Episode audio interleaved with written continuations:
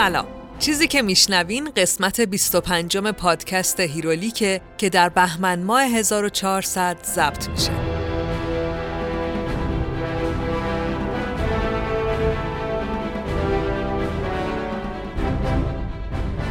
هیرولیک روایت تولد و زیست ابرقهرمانه و کتابای مصوره. روایتی که من با استفاده از منابع مختلف ولی در نهایت بر اساس تحلیل ها و برداشت های خودم تعریف می‌کنم. قبل از هر چیزی بگم که این آخرین اپیزود سال 1400 خیلی دلم می‌خواست که اینجوری نباشه ولی کلی کار عقب افتاده دارم که باید تا قبل عید سر و صابونشون بدم وگرنه کاملا عقلم از دست میدم. خلاصه خیلی اوضاع بغرنجی دارم. برای همین همینجا بهتون میگم که سال نوتون مبارک. امیدوارم که تا آخر سال 1400 سالم و خوشحال و خفن باشین. سال 401 رو هم با کلی امید و نشاط و پول شروع کنین. من ایشالله ماشالله اوایل سال آینده برمیگردم و دوباره کنارتونم. تا اون موقع امیدوارم که از این اپیزود و 24 تا اپیزود قبلی لذت ببرین و Herolic و هم به هر کی که می‌شناسین معرفی کنین. یه خبری هم براتون دارم. از الان تا اول فروردین 1401 کمک های مالی و عیدیاتون تو سایت حامی باش Herolic واریز میشه به حساب مؤسسه افق سلامت و توسعه پایدار. هدف این مؤسسه کارآفرینی برای نوجوانا و جوونایی که دسترسی به فرصتهای آموزشی ندارن. در واقع مؤسسه افق مهارت‌هایی مثل Office یا کار با اینستاگرام و فتوشاپ و خیلی چیزای دیگر رو بهشون یاد میده تا بتونن وارد بازار کار بشن و درآمد داشته باشن. البته بعضی از این نوجوانای عزیز دسترسی به لپتاپ یا تبلت ندارن و مؤسسه افق با کمک و حمایت مردمی این وسیله ها رو برشون تهیه می‌کنه. حمایت های مالی و عیدیای شما هم به همین منظور به حساب مؤسسه افق واریز میشه تا ما هم تو این کار سهیم بشیم. لینک حامی باش هیرولیک تو توضیحات اپیزود هست. اگه پیداش نکردینم فقط کافیه عبارت حامی باش رو تو گوگل سرچ کنین. داخل سایت حامی باشم اسم هیرولیک رو سرچ کنین. مطمئنم که عیدیای شما کمک بزرگی برای این بچه هاست و اینکه منم حتما گزارش کمک های شما و واریز رو می‌ذارم تو کانال تلگرام هیرولیک تا خیالتون راحت باشه. این نه تبلیغات بود نه sponsorship این یه کاری بود که من دوست داشتم قبل عید انجام بدم و اگه شما هم دوست داشتین با هم سهیم بشین دم هممون گرم خب قراره تو این اپیزود از موربیوس حرف بزنم. موربیوس کیه؟ یه خوناشام که اولین بار تو داستانای اسپایدرمن به طرفدارای کمیک معرفی شد. راستش منم دقیق نمیشناختمش تا اینکه مارول و سونی خبر ساخت یه فیلم به نام موربیوس رو دادن. شاخکام تیز شد دیگه. ساخت فیلم اختصاصی از روی شخصیت یعنی اون کاراکتر درام خوبی داره. چند وقت پیشم تریلر فیلمش اومد که خیلی هم جذاب بود. سال 2022 قرار اکرام بشه و بازیگر نقش موربیوس هم جرد لتوه.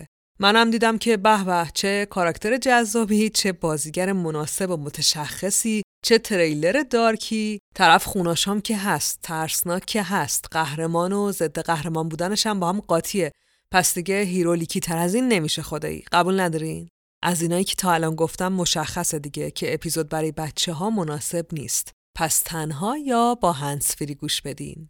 نکته آخرم این که تو این اپیزود دوست و همکار عزیزم آقای بهزاد الماسی به من افتخار دادن و توی روایت داستان کمکم کردن. اگه اپیزود 20 و 23 یعنی از جهنم و Sweet Tooth رو شنیده باشین دیگه حتما ایشونو می‌شناسین. دمتون به طور کل گرم. من فائق تبریزی هستم و به کمک بردیا برجسته نژاد این پادکست رو تهیه می‌کنم. این شما و این قسمت 25 از پادکست هیرولیک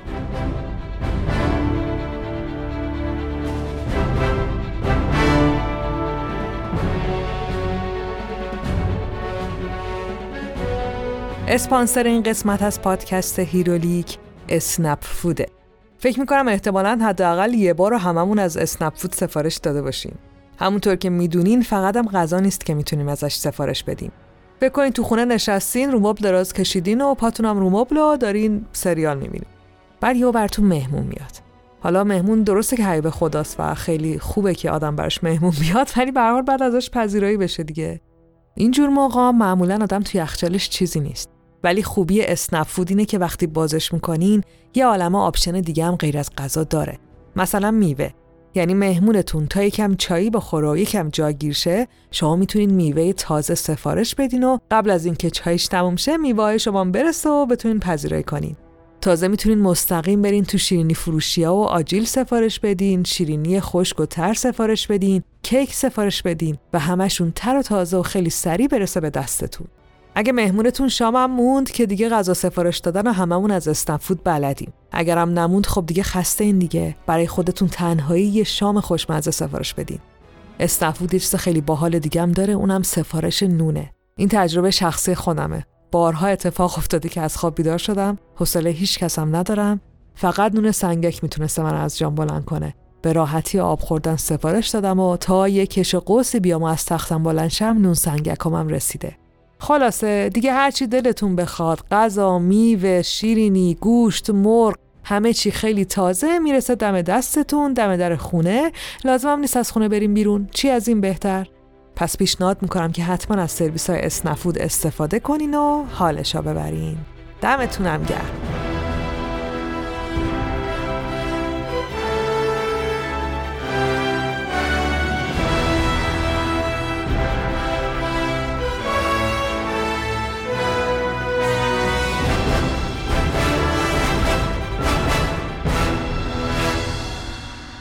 اکتبر سال 1971 بود که مارول جلد 101 از سری محبوب و پرفروش The Amazing Spider-Man رو چاپ کرد.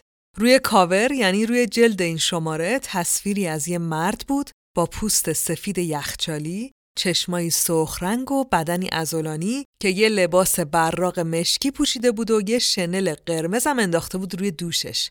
بعدش هم داشت بین زمین و آسمون با اسپایدرمن می جنگید. مرد سفید رنگ و ترسناک دو تا دندون نیش بزرگم داشت.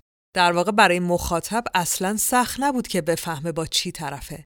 این آقا یا دراکولا بود یا از بستگان دراکولا بود. ولی اتفاق مهمی که مخاطبا رو به وجد آورده بود وجود یه خوناشام تو دنیای اسپایدرمن و مارول نبود بلکه مجوز حضور یه خوناشام تو این دنیا یعنی به طور کل دنیای کمیک بود اگه اپیزودهای اول هیرولیک مثل واندر وومن و اپیزود 15 هم یعنی داستان اسپایدرمن رو گوش داده باشین یادتونه که از یه کتاب قانون صحبت کردم به اسم Authority Code که همون دستورالعمل سانسور خودمونه. این کتاب از اواخر دوره طلایی وارد کمیک شد. کل عصر نقره‌ای و یکم از عصر برونزی رو تحت شعاع قرار داد تا اینکه آدمایی مثل استنلی اومدن و کم کم این کدا رو زیر پا گذاشتن. خیلی کوتاه یادآوری کنم که صنعت کمیک به چهار دوره تقسیم میشه که از سال 1939 با دوران طلایی و تولد سوپرمن شروع شد. بعد عصر نقره‌ای بود و بعدم برونزی و بعدم می‌رسیم به دهه 80 که میشه عصر مدرن. این دوره ها هر کدوم خصوصیت های خودشونو داشتن. عصر نقره‌ای و برونزی هم شدیداً تحت تاثیر سانسور بودن.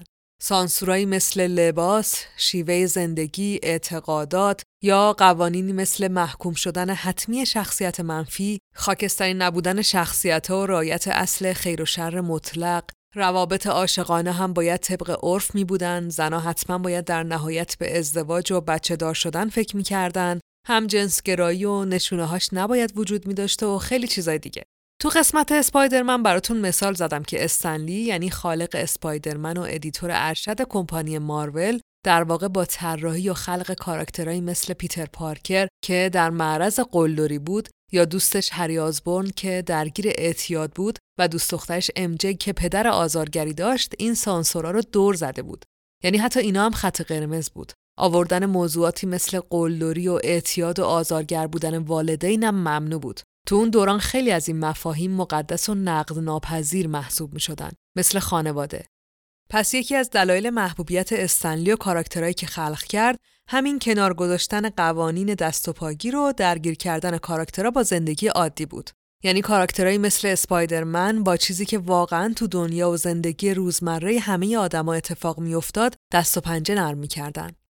حالا خلاصه یکی از اون سانسورای عجیب ممنوع بودن استفاده از موجودات ماورا طبیعه یا supernatural تو داستانای ابرقهرمانی بود. یعنی اونا ژانر بزرگسال و ترسناک خودشونو داشتن و حق نداشتن که بیان اینور. از یه سالی به بعد دیگه حق نداشتن وارد داستانای ابرقهرمانی بشن. چون که تو دنیای کامیک تعداد زیادی از مخاطبا نوجوان بودن و اون موقع این داستانا نامناسب به نظر میمد.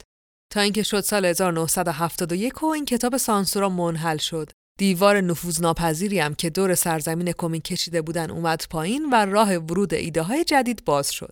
استنلی هم که اون موقع همه کاره مارول بود رفت به دست راستش یعنی روی توماس گفت که آب دستته بذار زمین و یه ویلن خوناشام واسه اسپایدرمن طراحی کن.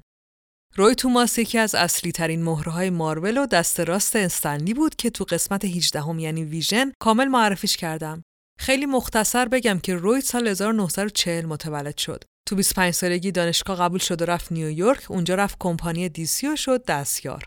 روی عاشق نوشتن نامه به کمپانیا و نظر دادن در مورد داستانا و کاراکترها بود. استنلی مارول هم یکی از نامه های روی خوند و خوشش اومد. بهش زنگ زد و گفت پاشو بیا مارول editor شو. روی هم دیسی و ول کرد و رفت مارول. خیلی زودم شد معتمد استنلی. کارش خوب بود، ذهنش خوب کار می‌کرد، آدم با کیفیتی بود. استعداد فوق‌العاده‌ای هم تو خلق شخصیت‌های خاکستری و پیچیده داشت. مثل ویژن، گوست رایدر و اگه یادتون باشه ایده خلق ولورین هم اول به ذهن روی توماس رسید. خلاصه می‌رسیم به سال 1971 و سفارش استنلی به روی توماس برای خلق یه ویلن خوناشام.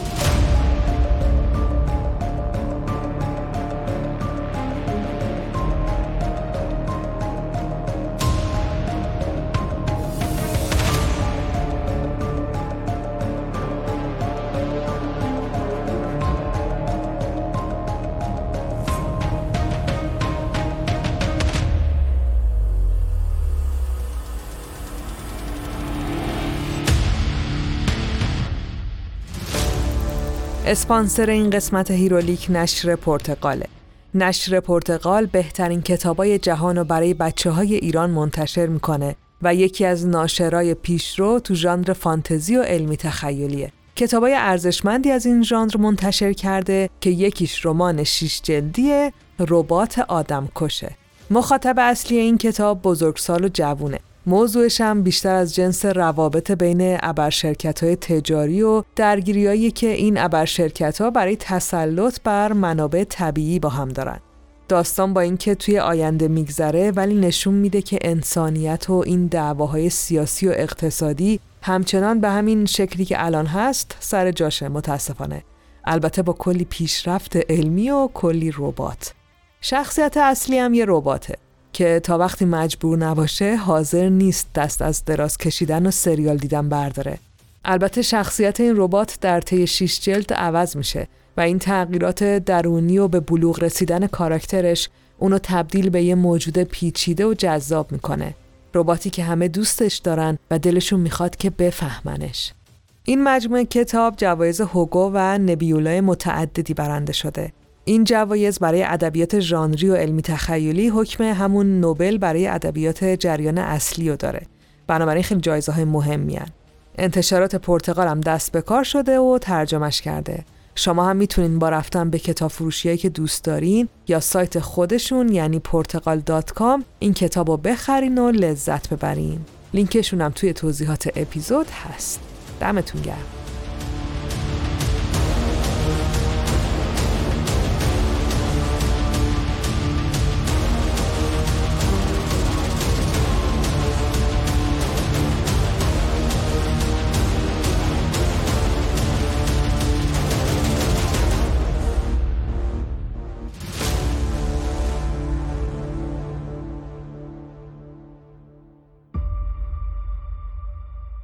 روی توماس عاشق حیوله ها و ویلنای ادبیات کلاسیک بود که مشخصا اینجا منظورمون دراکولاست. روی دیوونه دراکولا بود و چند تا کمیک تو ژانر ترسناک از این کاراکتر نوشته بود. ولی خب وقتی استنلی اومد سراغش و گفت خوناشام می‌خوام، روی نمی‌تونست فقط به یه حیولای خونخوار بسنده کنه. روی نیاز به یه کاراکتری داشت که بشه باهاش همزاد پنداری کرد. واسه همین تصمیم گرفت اورجین یا یه بگراند براش بنویسه که مثل بیشتر شخصیت های مارول مخاطب و در کنار اون کاراکتر قرار بده و کاری کنه که مخاطب نه بتونه عاشقش بشه نه اینکه بتونه ازش متنفر بشه. روی اسم موربیوس رو از رو شخصیت فیلم فوربیدن پلنت 1956 برداشت. فقط اسمش البته فیلم و کاراکتر هیچ ربطی به خون و خونخواری نداشتن. بعدم رفت سراغ گیلیکین که اون موقع تصویرساز سری پرفروش د امیزینگ اسپایدرمن بود. در واقع ایده این بود که موربیوس تو این مجموعه و بین نیمه ویلن های اسپایدرمن معرفی بشه. گیل کین که اون موقع 45 سالش بود یه مهاجر یهودی بود که از سه سالگی اومده بود آمریکا. خیلی زودم عاشق صفحه کمیک روزنامه ها شده بود. تو نوجوانی هم همین راه واسه خودش انتخاب کرد. بعد از چند سالم رفت دیسی و بعدم اومد ماربل یعنی کلا همشون یه سرنوشت شبیه به همو دارن. گیل کارهای زیادی تو ژانر ترسناک و عاشقانه و ماورایی کرده بود. که با اومدن سانسور مجبور شده بود ولش کنه و بچسبه به ژانر ابرقهرمانی. برای همین وقتی با ایده استنلی روبرو شد حسابی کیفش کوک شد. نشستن دوتایی با روی به طراحی کاراکتر موربیوس. اینو تو پرانتز بگم که از لحظه که این موضوع رو انتخاب کردم استرس گرفتم که به جای موربیوس یهو نگم مورفیوس. سخت خدایی هی بعد با خودم تکرار کنم. شما هم تکرار کنید اون قسمت 16 اون بود.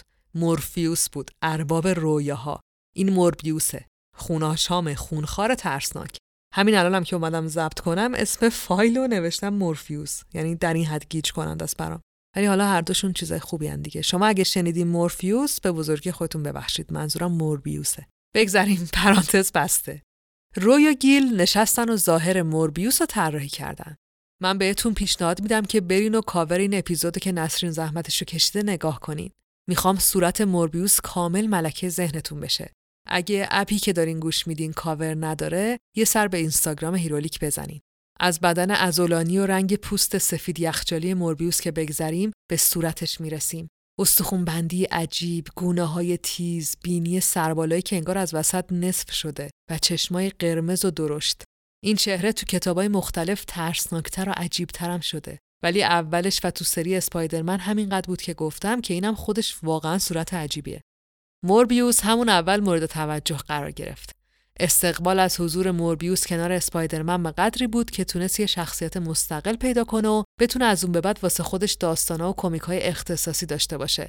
داستانایی که هم ترسناک بودن و هم پر از حیولا یعنی هم تو ژانر ابرقهرمانی جلو می‌داد و هم تو ژانر ترسناک و هارور و اینا همچنان هم نوشتن داستان از روی شخصیتش ادامه داره و چون یه شخصیت خاص و فلسفی داره اتفاقا تو دوران مدرن خیلی کمیک های بهتری ازش منتشر شد.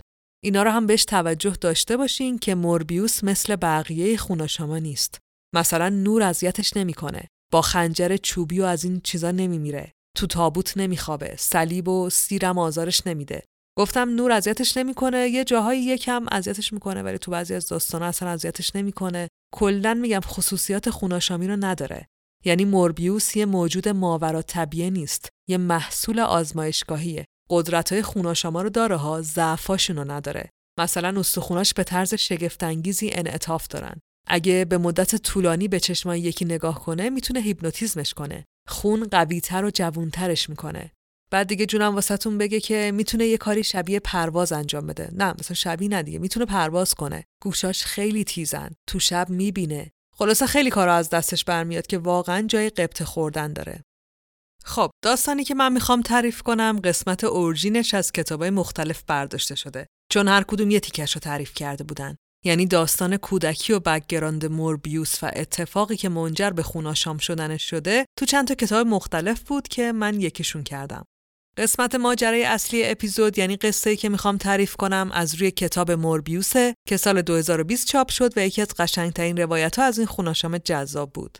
چند تا شخصیت هم غیر از موربیوس تو این داستان هست که بهتره یه خورده بشناسیمشون. مثل اسپایدرمن که البته فکر نمی کنم نیاز به معرفی داشته باشه. ولی اگه نمیشناسینش می‌تونین قسمت 15 همه هیرولیکو گوش بدین. خلاصه بگم که اسپایدرمن با اسم اصلی پیتر پارکر یه نوجوونه که با نیش یه انکبوت رادیواکتیوی قدرت های انکبوتی پیدا کرده. خیلی هم پسر خوبیه. ابرقهرمانم هست. یه کاراکتر دیگر رو هم معرفی می‌کنم و بعد دیگه میریم سراغ داستان. کاراکتری به نام ملتر. ملتر یعنی کسی که زوب می‌کنه. ملت یعنی زوب شدن. حالا این آقای ملتر قبل از ملتر شدن یه دانشمند و طراح و تاجر اسلحه بود که برای دولت آمریکا کار می‌کرد. تا اینکه دولت متوجه نامرغوب بودن متریال استفاده شده تو اسلحه هاش شد و دیگه کلا باهاش کار نکرد. به جاش رفت سراغ مردی به نام تونی استارک که اونم طراح اسلحه بود که البته ما جناب استارک رو بیشتر به نام آیرون من می‌شناسیم. خلاصه ملتر ورشکست شد. خیلی هم خشم و نفرت و کینه فرا گرفتش. یه روزی هم که داشت تو کارخونه ورشکستش راه می‌رفت یهو یکی از اسلحه های قدیمی شدید که می‌تونست همه چی رو ذوب کنه ملتر هم یه لباس ضد قهرمانی برای خودش درست کرد و ذوب کننده رو هم زد به سینش بعدش هم رفت به جنگ آیرومن که البته کار خاصی نتونست بکنه و آیرومن زد لهش کرد. و همین شکست هم باعث شد که ملتر دیگه بشه یکی از ویلنای مارول. که تو داستانی هم که می‌خوام الان تعریف کنم همین نقش رو بازی می‌کنه. یعنی نقش ویلن رو بازی می‌کنه. خب اینم از این. بریم دیگه داستان موربیوس یعنی خوناشام جذابمون رو بشنویم.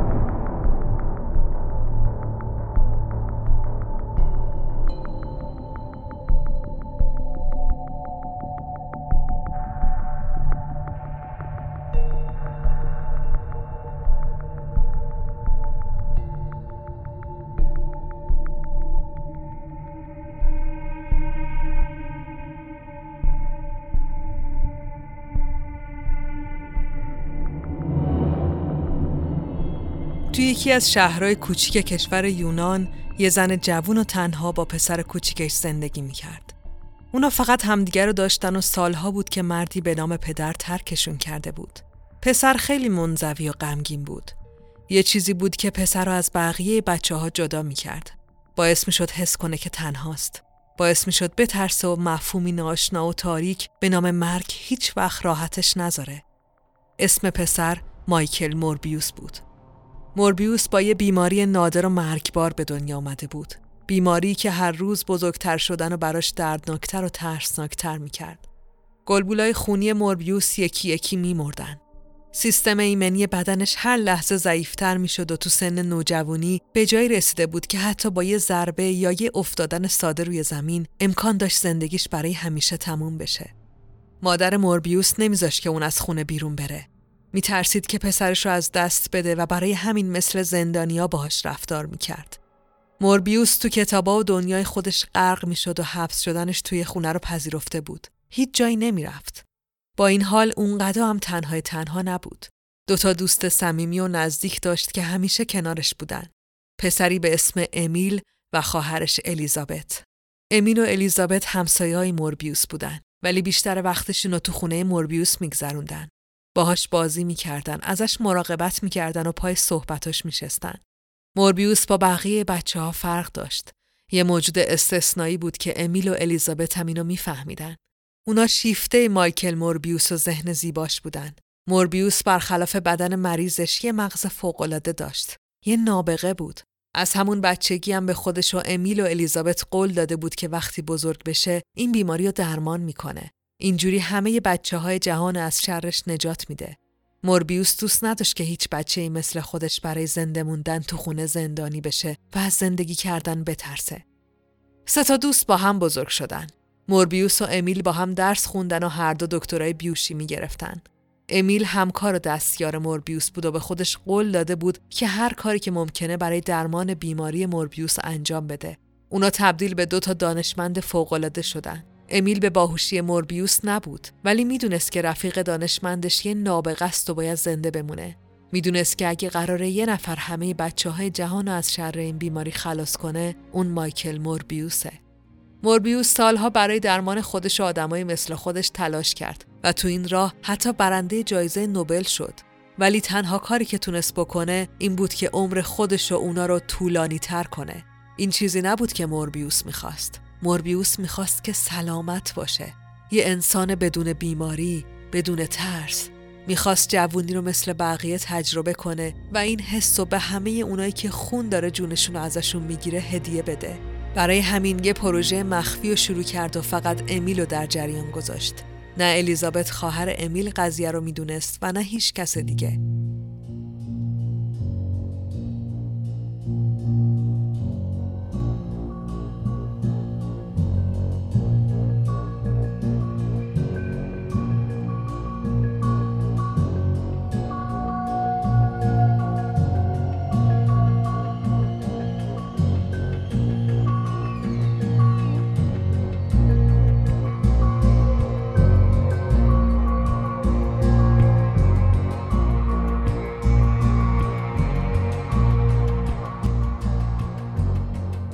امیل و موربیوس تو آزمایشگاه کوچیکشون مشغول شدن. اولین قدم برای انجام کار غیر ممکنی که شروع کرده بودن پیدا کردن نوع نادری از خفاش بود. خفاشی خوناشام. ولی هیچی جلودار موربیوس نبود. اونا تونستن به هر زحمتی که بود خفاشو گیر بیارن و شکارش کنن و توی قفس بندازن. حالا باید یه دستگاه می ساختن. دستگاهی که قرار بود به بدن موربیوس شوک الکتریکی بده و دی ای دستکاری شده خفاش رو وارد بدنش کنه. موربیوس و امیل تصمیم گرفتن که این آزمایش رو روی یک کشتی خصوصی انجام بدن. اونا قصد داشتن که از مواد رادیواکتیوی استفاده کنن. برای همین بهتر بود که همه چی خارج شهر و وسط اقیانوس اتفاق بیفته. موربیوس تمام پولی که از نوبل به دست آورده بود خرج این آزمایش کرده بود. دیگه چیزی برای از دست دادن نداشت. اونا سوار کشتی شدن و جایی وسط اقیانوس توقف کردن.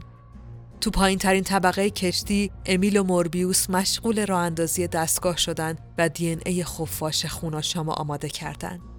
امیل موربیوس رو روی صندلی شوک الکترونیکی نشوند. امیل شک داشت. نگران بود. بارها از موربیوس خواسته بود که ادامه ندن یا کمک بخوان. اما موربیوس می‌دونست که هیچ کس کمکشون نمی‌کنه. اون داشت از طریق دستکاری تو سلولای خونی یه خفاش خودشو تبدیل به یه جهش یافته می‌کرد. و البته اگه شکست می‌خورد کارش معنی جز خودکشی نداشت. امیل هم چاره جز پذیرفتن نداشت. از بچگی شاهد زجر کشیدن نزدیکترین دوستش بود. نزدیکترین دوستی که یکی از بهترین انسانهایی هم بود که میشناخت. پس موربیوس رو روی صندلی نشوند، سوخت دستگاه آماده کرد و برای بار آخر پرسید مایکل مطمئنی؟ هنوزم می‌خوای روی خودت آزمایش کنی؟ موربیوس جواب داد که آره مگه قراره چه اتفاقی بدتر از مرگ بیفته؟ امیل دگمه رو زد و الکتریسیته تمام وجود موربیوس رو لرزوند همه آزمایشگاه روشن شد تو همون لحظه تو همون چند ثانیه غرق در الکتریسیته و رادیواکتیو و دی ای خفاش موربیوس احساسش کرد. جوابی که همیشه دنبالش بود و لمس کرد. تو اون لحظه که زمان و مکان گم شدن و درد برای همیشه از وجودش محو شد موربیوس تغییر رو توی خودش احساس کرد. امیل دستگاه خاموش کرد. به سمت موربیوس رفت. دستاشو باز کرد. موربیوس روی صندلی خم شد و سرش لای دستاش گذاشت. همه چی براش فرق کرده بود. سردش بود چشماش میسوختن. همه جا زیادی روشن بود. چنان احساس ضعف و تشنگی و گرسنگی می‌کرد که انگار هر لحظه ممکنه بمیره. امیل به سمتش اومد و صداش کرد. موربیوس سرشو بالا آورد. امیل شوکه شد. صورت موربیوس به سفیدی دندوناش بود و چشماش به رنگ خون.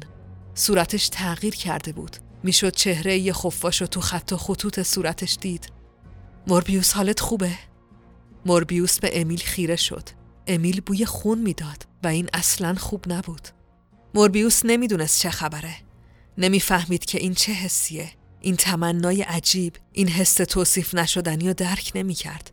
ولی به هیچ چیز دیگه هم جز اون نمی‌تونست فکر کنه. تنها چیزی که می‌دید گردن امیل بود که در نزدیکترین حالت قرار گرفته بود. می‌تونست صدای جریان خون تو رگ درشت و برآمده امیلو بشنوه. موربیوس گرسنش بود. دیگه هیچی نفهمید و به امیل حمله کرد. وقتی از پاره کردن گردن امیل و خوردن خونش حسابی سیر شد تازه تونست اتفاق که افتاد و درک کنه. امیلی روی زمین بود. غرق در خونی که روی زمین ریخته بود. موربیوس صداش کرد. چندین بار. روی زمین نشست و بغلش کرد. گریه کرد ولی دیگه فایده ای نداشت. امیل مرده بود. به دست بهترین دوستش. مرد بیمار و ضعیفی که یه نابغه بود و هر کاری کرد که درمان بشه و زنده بمونه. نه برای خودش برای همه بچه هایی که هر شب کابوس مرگ رو می‌دیدن. اما حالا خودش تبدیل به یه کابوس شده بود. یه حیولا یه خوناشام یه خوناشام به نام موربیوس.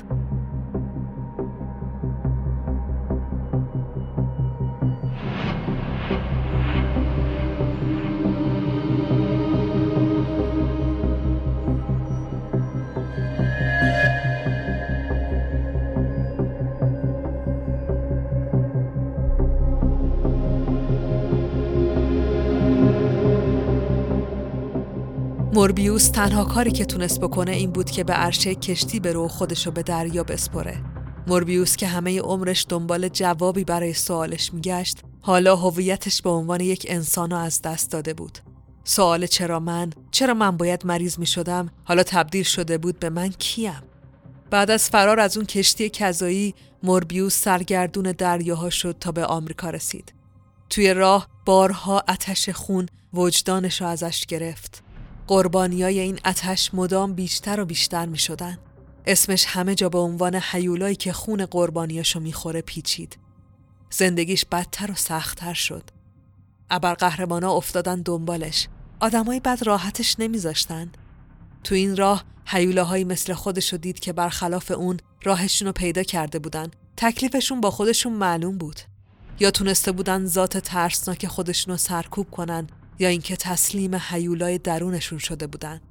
اینجا بود که موربیوس تصمیم گرفت با حیولای درونش مبارزه کنه و دیگه آدم نکشه. گاهی موفق می‌شد و گاهی نمی‌شد. سالها دنبال درمان گشت. در واقع هیچ چیز عوض نشده بود. انگار اون به دنیا اومده بود که برای درمان شدن، برای رهایی از نفرین زندگیش بجنگه. اما با هر تلاشش اوضاع بدتر می‌شد. تا اینکه بالاخره بعد از چند سال سرگردونی بهش خبر رسید که مردی به نام ملتر در حال ساخت فرمولیه که می‌تونه سلولای بیمار انسان و درمان و جهش یافته کنه. بهشون قدرت بده. موربیوس با شنیدن این خبر دوباره امیدوار شد. شاید این فرمول می‌تونست دی ای خوناشامی رو از بدنش پاک کنه. موربیوس تصمیمش رو گرفت و برای پیدا کردن ملتر و فرمولش راهی نیویورک شد.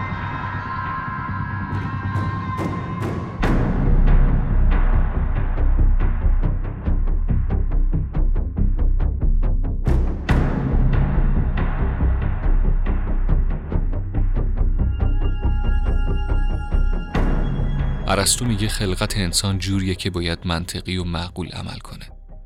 منظورش این نیست که اقلانیت هدف نهایی بشریته. منظورش اینه که بشر وقتی می‌تونه به بالاترین درجه موفقیت تو انسانیت برسه که از روی عقل و منطق تصمیم بگیره و عمل کنه. اما اما اگه اتفاقی بیفته که با هیچ عقل و منطقی نشه توضیحش داد چی؟ اگه تنها راه حل ممکن برای انسان تو اون اتفاق رها کردن دلیل و منطق باشه چی؟ اگه اصلا یکی باشه که دیگه نتونه کار کردی به عنوان انسان داشته باشه چی؟ اون موجود اون حالا چیه؟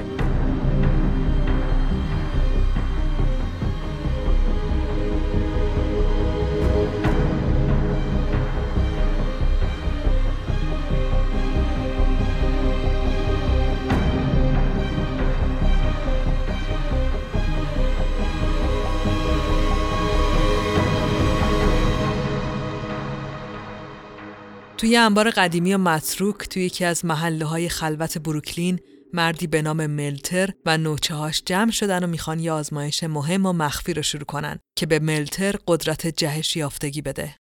ملتر خیلی وقته که دیگه یه جنایت کاره و از روزای تاجر اسلحه بودنش فقط یه نشون روی سینش مونده. روی سینه لباس براق و شبیه به فلزش که طلاییه یه دایره نورانی هست که با نیروش میشه همه چی رو ذوب کرد. ملتر یه کلاه خود طلایی هم رو سرشه. بدنش با همون زره طلایی محافظت میشه. لباس ملتر مثل مجسمه های قصرهای باستانی میمونه. تو انبار مخفی پر از لوله های آزمایشگاهه که پر شدن از مایات رنگ و رنگ و خطرناک. انبار کثیف و معلومه که سالهاست کسی بهش سر نزده. بهتر اینجا برای ملتر و افرادش که هر کاری دلشون خواست بکنن. مردی بی خانمان لاغر و مریض روی یه صندلی چوبی بسته شده و نوچه های ملتر کلی لوله و سرم بهش وصل کردن. ملتر روبروی لوله های آزمایشگاه وایستاده و داره چند تا مایه رو با هم قاطی می‌کنه. روزی که تصمیم گرفت که زره تنش کنه و بد باشه هیچی جز انگیزه های شخصی براش مهم نبود. اما الان می‌دونه که تو این دنیا چیزی جای قدرت رو نمی‌گیره. ملتر مرد باهوشیه و این هوش راه پیدا کردن قدرت رو بهش نشون میده. یکی از نوچه هاش فریاد می‌زنه. رئیس این بدبخ آماده است. شروع نکنیم. ملتر مایه بنفش رنگی رو داخل یه سرنگ بزرگ میریزه. به سمتشون میره و میگه فرمولش که درست و بینقصه. مرد بی خانمان که داره از ترس سکته می‌کنه به سرنگ قولاسا نگاه می‌کنه و میگه درد که نداره. ملتر جواب میده که خب حالا شایدم یکم درد داشته باشه. اما نمی‌تونه حرفش رو تموم کنه.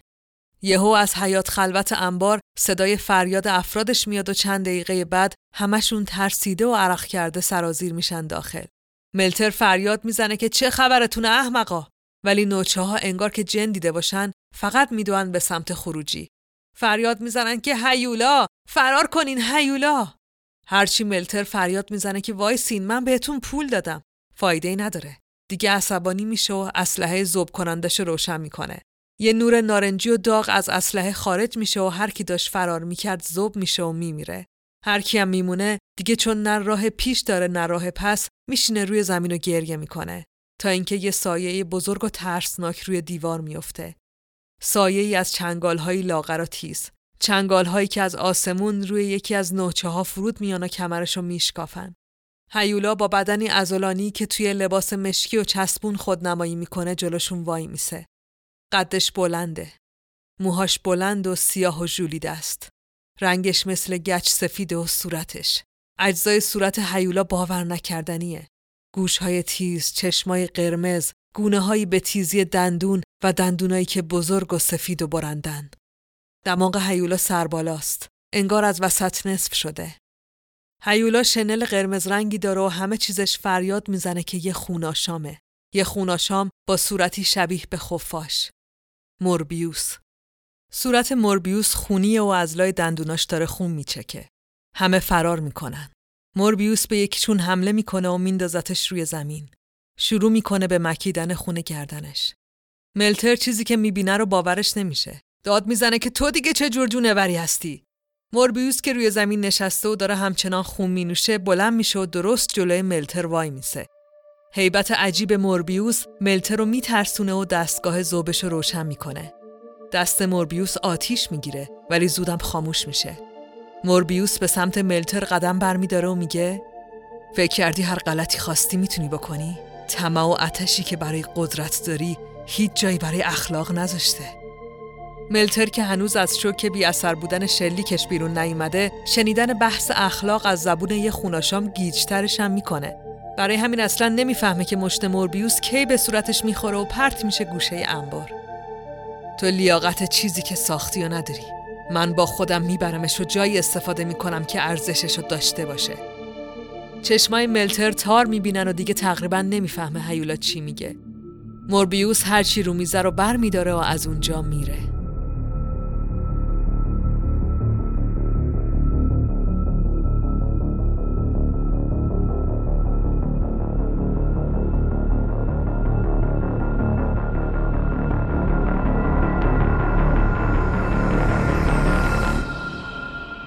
موربیوس مایات رنگی آزمایش ملتر رو به زیرزمین مخفی خودش می‌بره. یه آزمایشگاه کوچیک که بعد از عوض شدن زندگیش برای خودش دست و پا کرده بود. مایات رو با هم قاطی می‌کنه و چیزی که به دست میاد و وارد یه سرنگ بزرگ می‌کنه. شبه و هیچ صدایی از بیرون نمیاد. موربیوس تو زیرزمین کوچیک و کهنه و تنهاش روبروی آینه وای میسه. شاید این آخرین امیدش باشه. سرنگو بر میداره و تو رگ برآمده گردن سفید رنگش فرو می‌کنه. بعد منتظر میمونه. به آینه زنگ زده نگاه می‌کنه. حس می‌کنه داره تغییر می‌کنه. پوست دستش داره عادی میشه. پنجهاش دارن تبدیل به انگوشت میشن و صورتش. صورتش؟ اما نه. دوباره درد بر میگرده. سر موربیوس به قدری درد می‌گیره که دیگه نمی‌تونه رو پاش وایسه و روی زمین میفته. فریاد می‌زنه. به خودش میپیچه. صورتش سفیدتر و چشماش قرمزتر و پنجهاش تیزتر میشن. تمام استخوناش شروع به حرکت می‌کنن و انگار بزرگتر و قویتر میشن. دردش انتها نداره. بعد دوباره حسش می‌کنه. تشنگی و گرسنگی. اتش. اتش بی انتها برای خون. موربیوس روی زمین میفته. مهره های کمرش دونه دونه بیرون می‌زنن. استخونای دستش بزرگتر و تیزتر میشن. صورتش دیگه هیچ نشانه ای از انسان بودن نداره. لباساش به خاطر بزرگتر شدن عضلاتش پاره میشن. اون دیگه واقعا تبدیل به یه حیولا میشه. موربیوس میره و خودشو تو آینه نگاه می‌کنه. با دیدن موجودی که تو آینه است وحشت می‌کنه و با تمام وجودش فریاد می‌زنه. نه هیچی درست نشده بود. موربیوس حالا از چند ثانیه قبلم خوناشامتر بود.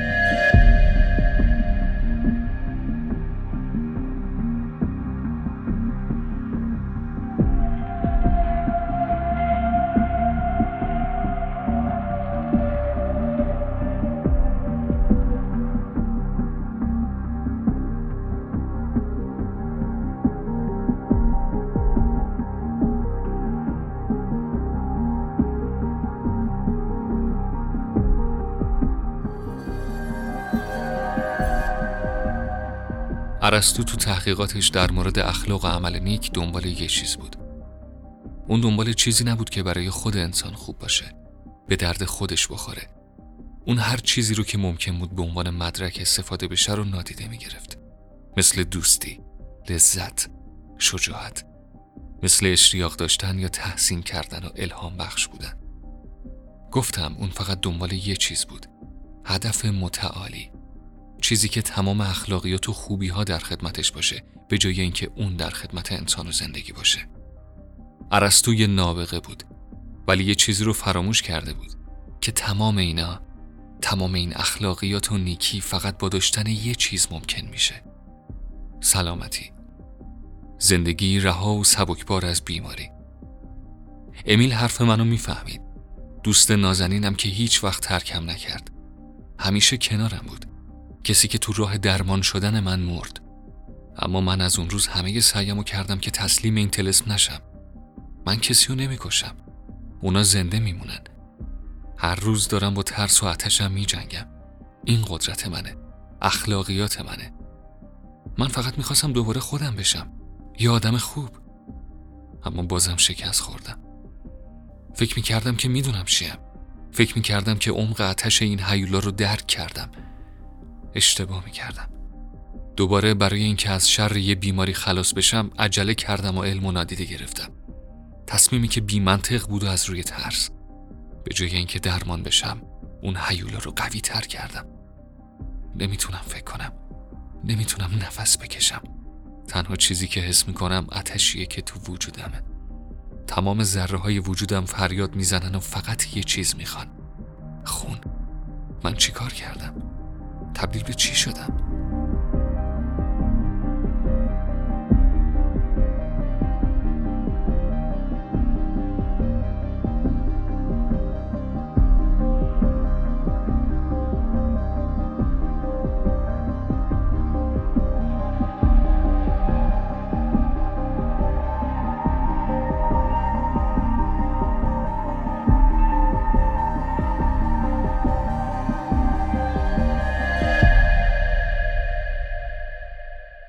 ملتر و افرادش تو آزمایشگاه به هوش اومدن. همه زخمیان. حیولا کسی رو نکشته. خون زیادی ازشون رفته ولی نمردن. در واقع هر جسدی که رو زمینه به دست خود ملتر کشته شده.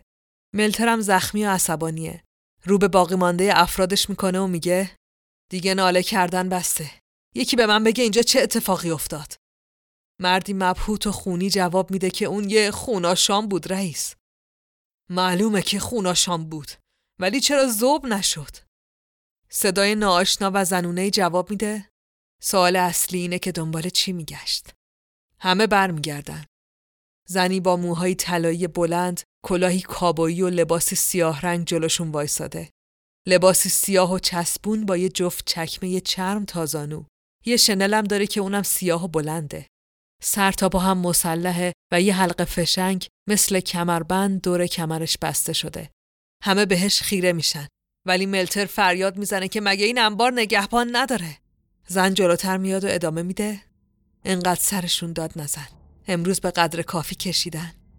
ملتر نگاهش می‌کنه و میگه تو دیگه کی هستی؟ من کسی هم که می‌دونه اون حیولا برای دشمنی با تو نیومده بود. اون ترسیده و ناامیده. سالهاست که عین احمقا داره دنبال رستگاری میگرده. به هر حال من و تو الان دنبال یه هدفیم.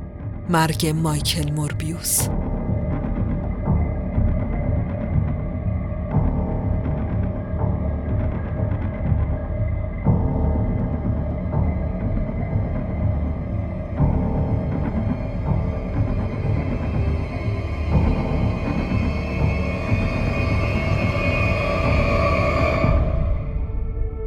موربیوس به سختی می‌تونه راه بره. اتش داره دیوونش می‌کنه. به هر زحمتی که از خودشو به میکروسکوپ میرسونه. کمی از خونش رو زیر لنز می‌ذاره و نگاه می‌کنه. فرمول اون مرد ملتر باعث شده بود که سلولای خوناشامیش جهش پیدا کنن. اون فکر می‌کرد قرار درمان بشه. فکر می‌کرد با فرمولی که ملتر ساخته می‌تونه دوباره روی انسانیشو قوی تر کنه. موربیوس ناامید روی زمین میشینه. حالا باید چیکار می‌کرد؟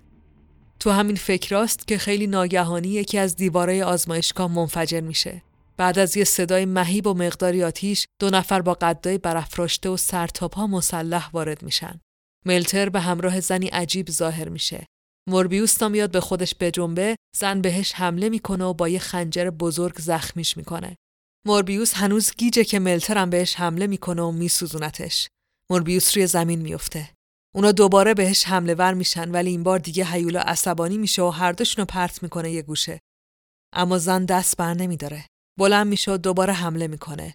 مشت می‌زنه، خنجر می‌زنه. اونقدر عصبانی و در عین حال قدرتمنده که توجه موربیوس جلب میشه و می‌پرسه بسته دیگه این همه عصبانیت باید یه دلیل شخصی داشته باشه من اگه کاری کردم ازت معذرت می‌خوام زن فریاد می‌زنه که خفه شو و دوباره بهش حمله می‌کنه صداش برای موربیوس آشناست اما نمی‌تونه به این چیزا فکر کنه دیگه نمی‌تونه جلوی حیولای درونش رو بگیره و هرچی بیشتر ضربه می‌خوره اتشش بیشتر میشه. التماس می‌کنه که تمومش کنید.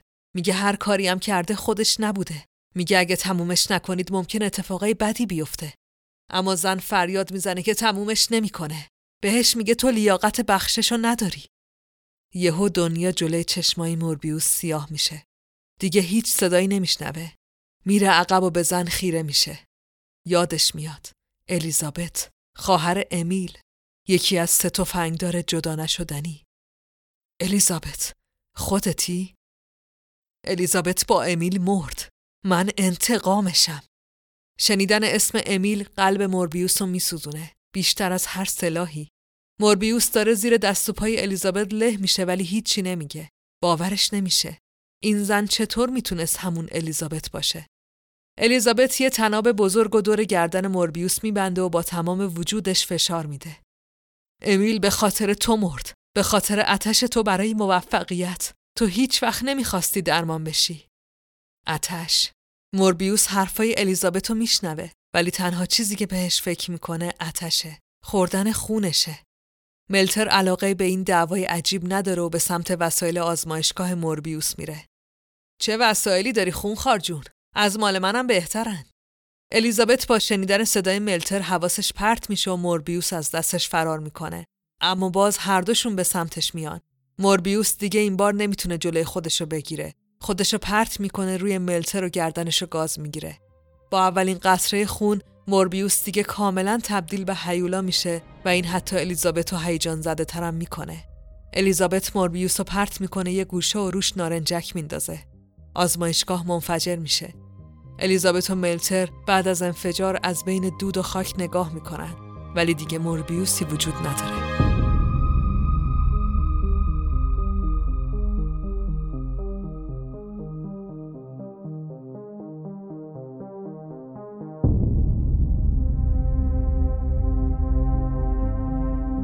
موربیوس فرار می‌کنه.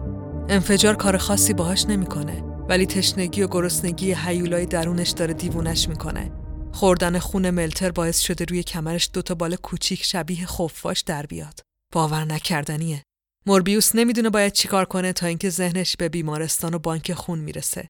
تو تاریکی و خیلی مخفی وارد نزدیکترین بیمارستان میشه. هرچی خون دم دستشه رو می‌خوره ولی کافی نیست. به سمت پرستارا میره و حتی اونا هم گاز می‌گیره. مثل همیشه تا جایی که زنده بمونن خونشونو مینوشه ولی بازم کافی نیست حالش داره از خودش و بیچارگیش به هم می‌خوره.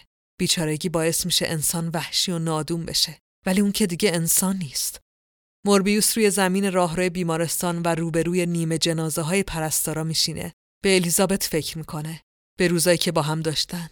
الیزابت هم تغییر کرده بود. موربیوس فقط خودشو نابود نکرده. هر کسی که یه روزی کنارش بوده حالا تبدیل به یه موجود دیگه شده. یعنی چند سال دنبالش گشته. چقدر به انتقام فکر کرده. چقدر برای انتقامش تغییر کرده. تلاش کرده.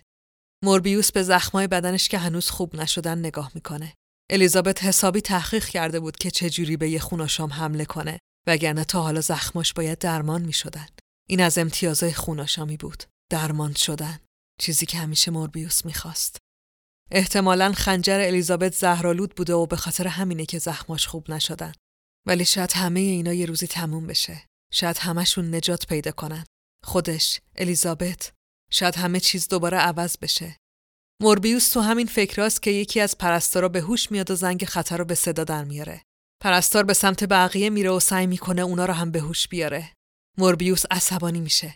صدای زنگ تو سرش میچرخه و قلبش شروع می‌کنه به تپیدن. بلند میشه و فریاد می‌زنه. بعد به سمتشون حمله می‌کنه. فقط لازم بود که ساکت باشین. همه چی می‌تونست با خون کمتری تموم بشه. چشمای سرخ و بدن ترسناک و دندونای تیز موربیوس پرستارا رو تا حد مرگ میترسونه.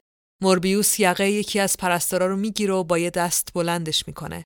بعد اون یکی دستش رو بالا می‌بره تا با چنگالای تیزش صورت پرستار رو بشکافه. اما ناخوناش چند سانتیمتری صورت مرد متوقف میشن. نه به خاطر اینکه پشیمون میشه بلکه دور تا دور چنگاله و دست و بازوهاش پر از تار انکبوت میشه و دیگه نمی‌تونه تکون بخوره. تار محکمی که موربیوس خوب میشناستش. موربیوس برمیگرده و بالای سرش اسپایدرمن رو می‌بینه که به سقف چسبیده. سلام دوکی. بهتره یکم با بقیه بچه ها مهربون تر باشی وگرنه دیگه بازیت نمیدن.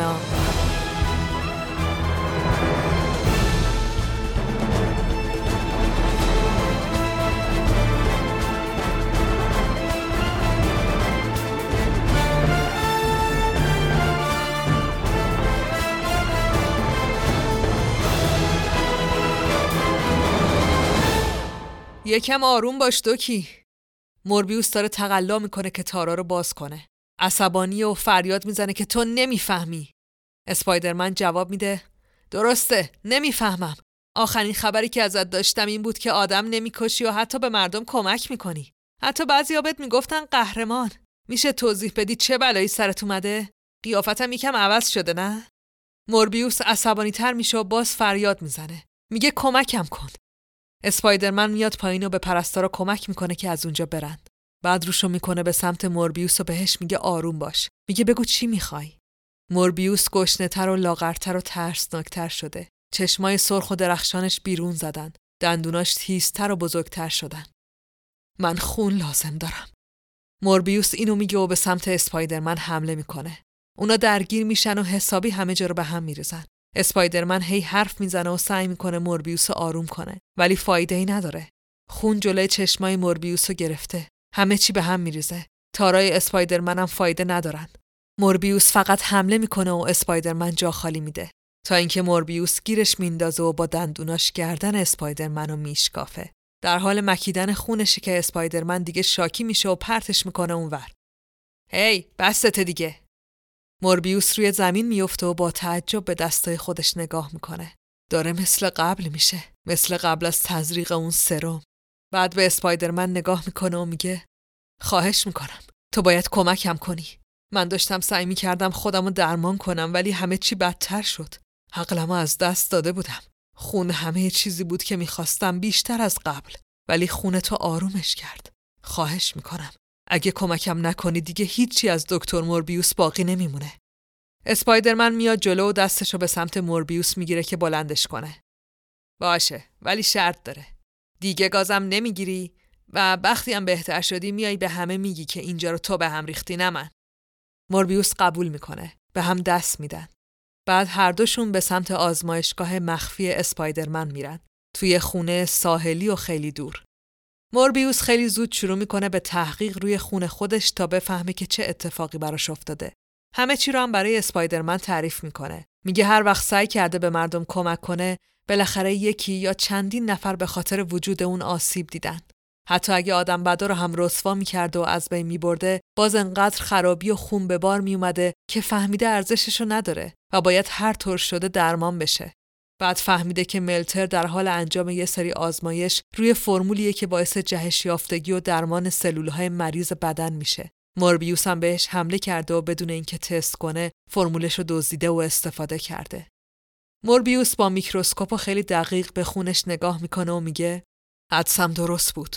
اون فرمول سلولای خوناشامی رو جهش یافته کردن و اصلا قرار نبوده منو درمان کنن. من فکر می‌کردم که دی ای انسانیم در واقع دی ای اصلی منه ولی اینجوری نیست. هنوزم باورم نشده که انسان بودن بخشی از گذشته منه و این خوناشامی مریضی نیست. اسپایدرمن جواب میده خب الان باید چیکار کنیم؟ خونه تو می‌تونه این جهش یافتگی رو متوقف کنه ولی چیزی که من می‌خوام در نهایت دوباره انسان شدنه. اسپایدرمن جواب میده ببین من اصلا خوشم نمیاد که بشم ساندویج جنابالی موربیوس جواب میده که منم خوشم نمیاد. ولی یه چیزی تو خون تو هست که داره جواب میده. می‌تونم باهاش پادزهر فرمول ملتر رو بسازم. من بهت خیانت نمی‌کنم قول میدم. خب اگه نشد چی؟ موربیوس عصبانی و کلافه جواب میده. نکنه دلت می‌خواد یه حیولای خوناشام تو شهر بچرخه و آدم بکشه. تو هیچ ایده ای نداری که انسان نبودن چه حسی داره. شوخیت گرفته؟ تو نمی‌دونی چند نفر به خاطر من مردن. آدمایی که عاشقشون بودم تو اصلا نمی‌دونی که مجبور شدم با چه چیزایی کنار بیام تا عقلم از دست ندم. خودخواه خونخوار عوضی.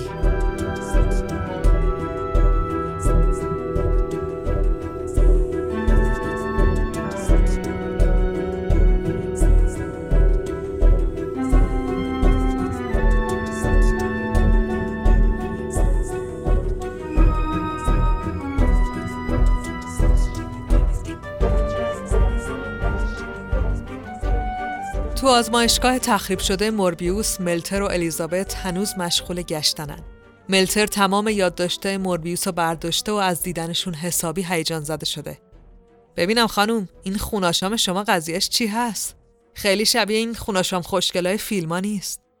الیزابت که مشغول آماده کردن مهماتشه جواب میده از اون خوناشامای مادرزادی که تو فیلما دیدی نیست. کسی گازش نگرفته.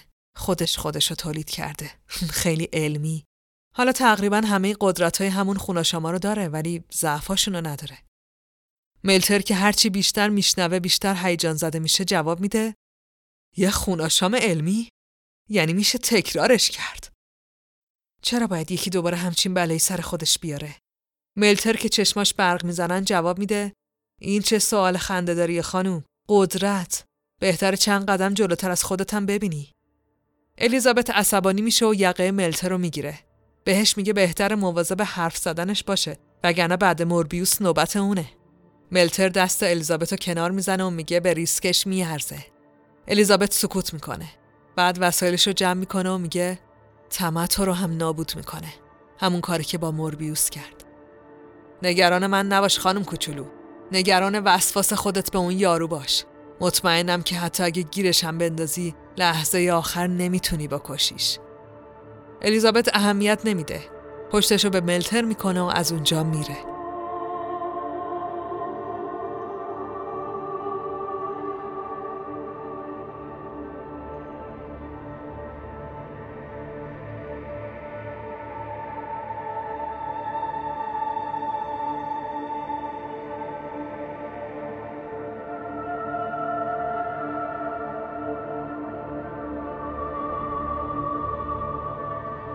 خیلی وقت پیشا یه پسری رو میشناختم که خیلی قوی بود. مصمم و در عین حال مهربون. اون می‌تونست تو بومبستترین موقعیت ها غیر ممکن و ممکن کنه. امیدوار بود. هر لحظه زندگی براش پر از ماجراجویی و اکتشاف و شگفتی بود. اسم اون پسر مایکل موربیوس بود. اون پسر دیگه مرده. یه هیولا اونو کشت. ما سه نفر من و موربیوس و امیل جدا ناپذیر بودیم هیچ کس نمی‌تونست جلومونو بگیره. موربیوس همیشه مریض بود ولی ما کنارش بودیم. ازش مراقبت می‌کردیم. امیل برادر خونی من بود و موربیوس هم جزوی از خانوادمون. اگه قلبمون میشکست، اگه میترسیدیم، اگه غمگین بودیم، بازم تنها چیزی که خوشحالمون می‌کرد کنار هم بودنمون بود. برادر من پسر حساس و مهربونی بود. اون از زجر کشیدن بقیه عمیقا درد می‌کشید. و درد کشیدن موربیوس قلبشو میشکوند. برای همین باهاش کار کرد و برای درمان بیماریش هر کاری که لازم بود انجام داد. اون زندگیشو وقف کسی کرد که بهش احتیاج داشت و حتی به خاطرش مرد. درسته که دیگه موربیوس هر روز با مرگ دست و پنجه نرم نمی‌کنه ولی اون تبدیل به یه حیولا شده. اولش به خودم می‌گفتم که چاره ای نداشت. می‌خواست زندگی کنه. می‌خواست سالم باشه. ولی کم کم فهمیدم که نه. اون فقط می‌خواست که موفق بشه. غرور، خودخواهی. برای خونخواهی برادرم باید یه آدم دیگه می‌شدم. باید قوی تر می شدم. برای همین به ارتش ملحق شدم. هرچی از الیزابت گذشته مونده بود و با برادرم دفن کردم. دشمن یه هیولا بود. پس باید تبدیل به کسی می شدم که بتونه باهاش بجنگه. خیلی وقت پیشا یه پسری رو میشناختم که بی نهایت دوستش داشتم اما اون تبدیل به یه حیولا شد و خانواده منو کشت. خانواده سه نفری ما رو کشت. حالا من تبدیل به یه روح شدم که باید انتقامشو بگیرم. امیل و مایکل موربیوس. اون حیولا هر دوشونو ازم گرفت و من انتقامشونو می‌گیرم.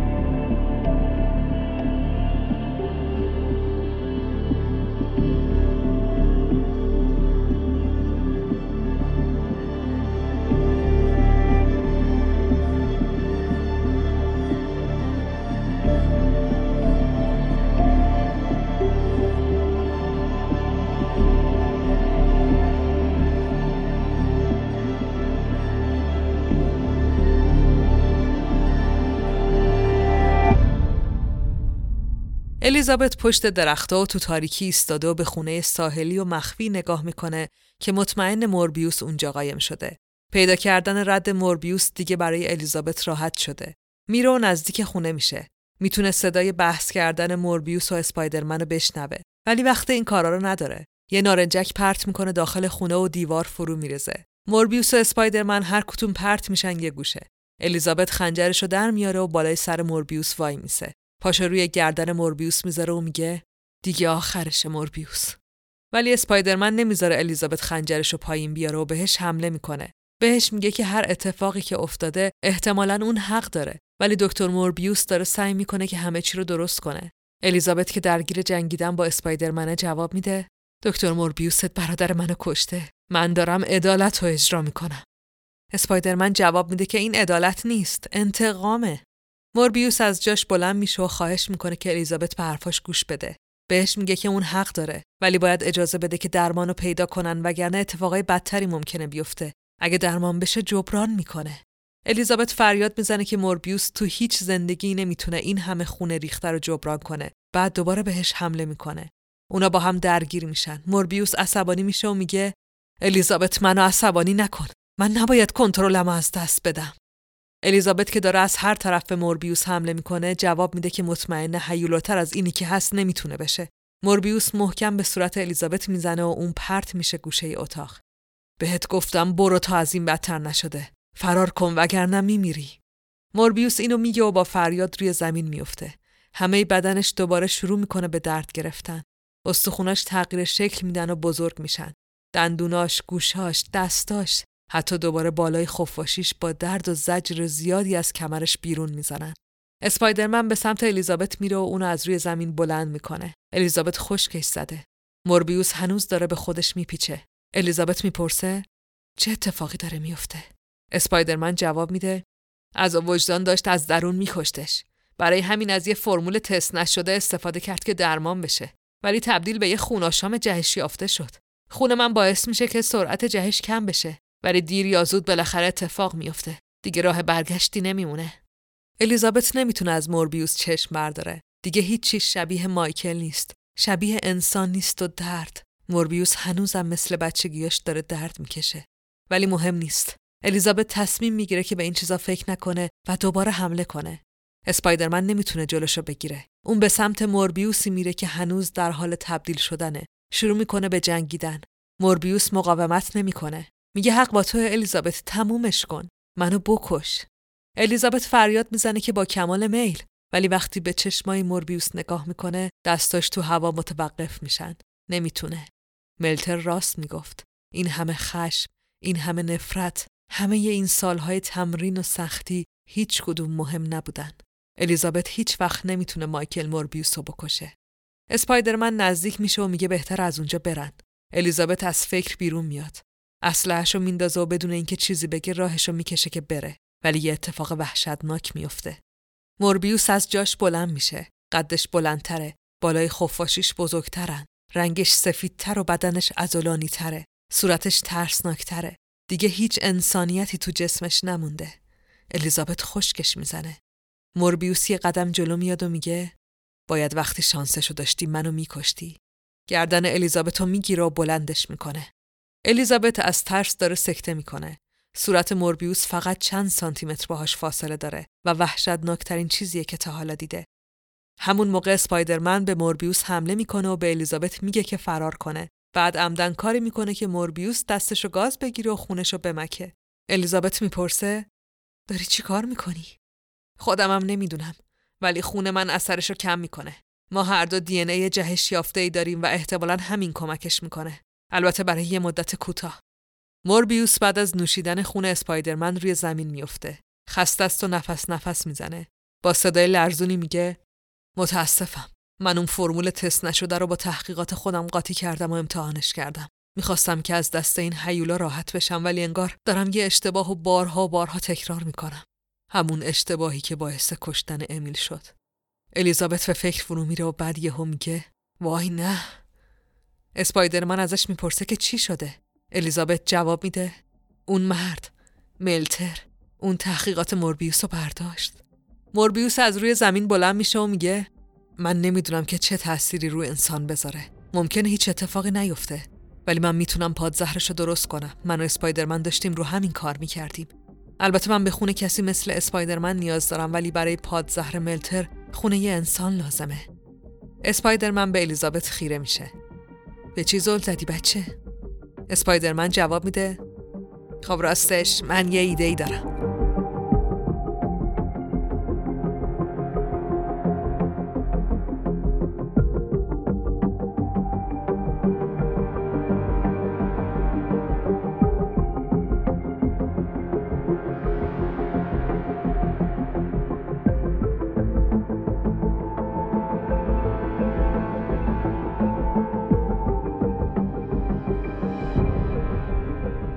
خیلی وقت پیش از خودم یه سوال پرسیدم. اگه یه انسان که کار کردش منطقی عمل کردنه با موقعیتی روبرو بشه که با هیچ دلیل و منطقی قابل حل نیست باید چیکار کنه؟ اگه تنها راه نجاتش از اون موقعیت تنها راه درک اون موقعیت رها کردن منطق و اقلانیت باشه چی؟ من تمام زندگیمو تو ولع پیدا کردن یه جواب بودم. یه درمان. و تو اون راه هر چیزی که باعث می‌شد خودم و یه انسان بدونم از دست دادم. اما وقتی دیگه انسان نیستی عقل و منطق به چه دردت می‌خوره؟ اگه ارسطو اون موقع ها منو می‌دید در موردم چه فکری می‌کرد؟ حتما فکر می‌کرد که من یه بیارزشم. درست فکر می‌کرد. خودخواهی کورم کرده بود. حالا دیگه می‌دونم که شهوت زنده موندن و با علم و منطق اشتباه گرفته بودم. پسری که الیزابت میشناخت پسری بود که جایزه نوبل گرفته بود. می‌خواست با دانشش بچه مثل خودش نجات بده. نمی‌خواست اونام زجر بکشن. یعنی من چجوری می‌تونم دوباره همون موربیوس بشم؟ چجوری رو همو پیدا کنم؟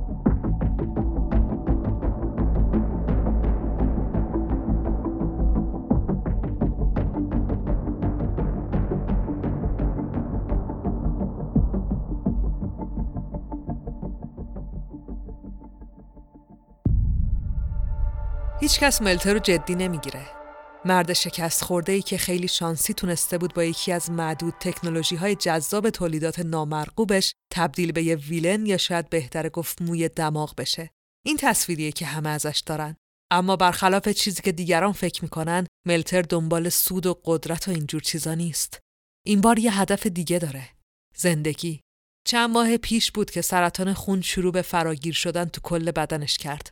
درمان فایده ای نداشت تا اینکه با خودش فکر کرد چرا خودم دست به کار نشم؟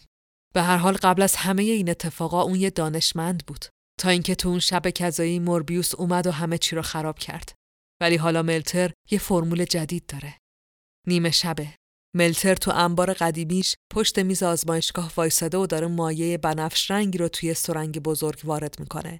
این بار فرمول شگفتانگیزش به کمک نوشته های موربیوس قرار معجزه کنن.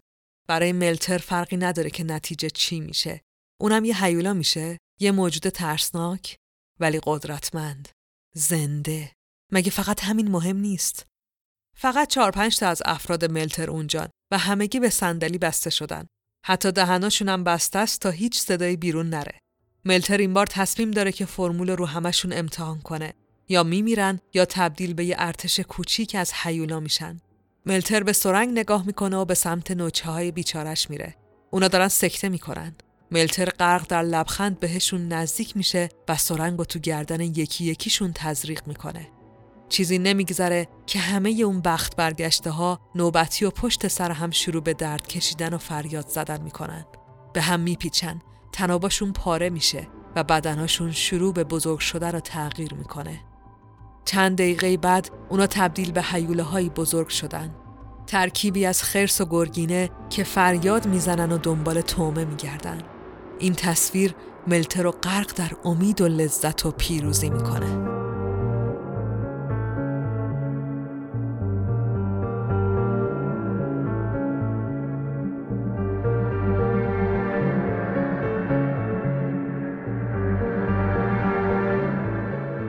ملتر با رضایت کامل به محصولات وحشیش نگاه می‌کنه. فرمول موربیوس رو یکم دستکاری کرده بود ولی نتیجه راضی کننده به نظر میومد.